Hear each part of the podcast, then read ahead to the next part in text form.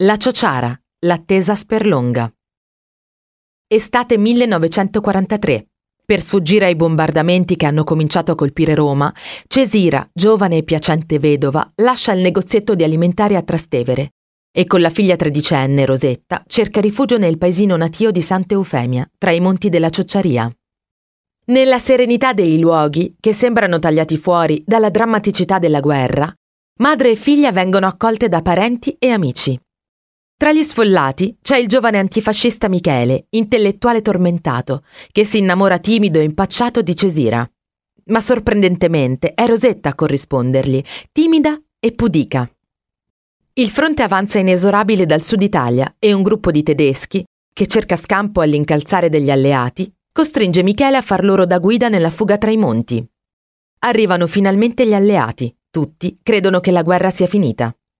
Nell'euforia generale, Cesira decide di tornare a piedi a Roma con Rosetta.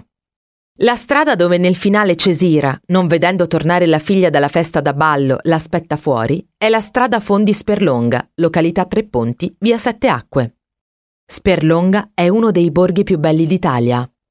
Arroccato sullo sperone roccioso di San Magno, Deve il suo suggestivo fascino alla caratteristica struttura compatta delle abitazioni, separate solo da strettissimi vicoli e lunghe scalinate che improvvisamente si aprono su diversi punti di belvedere, da cui si possono ammirare sia il mare sia il paesaggio circostante.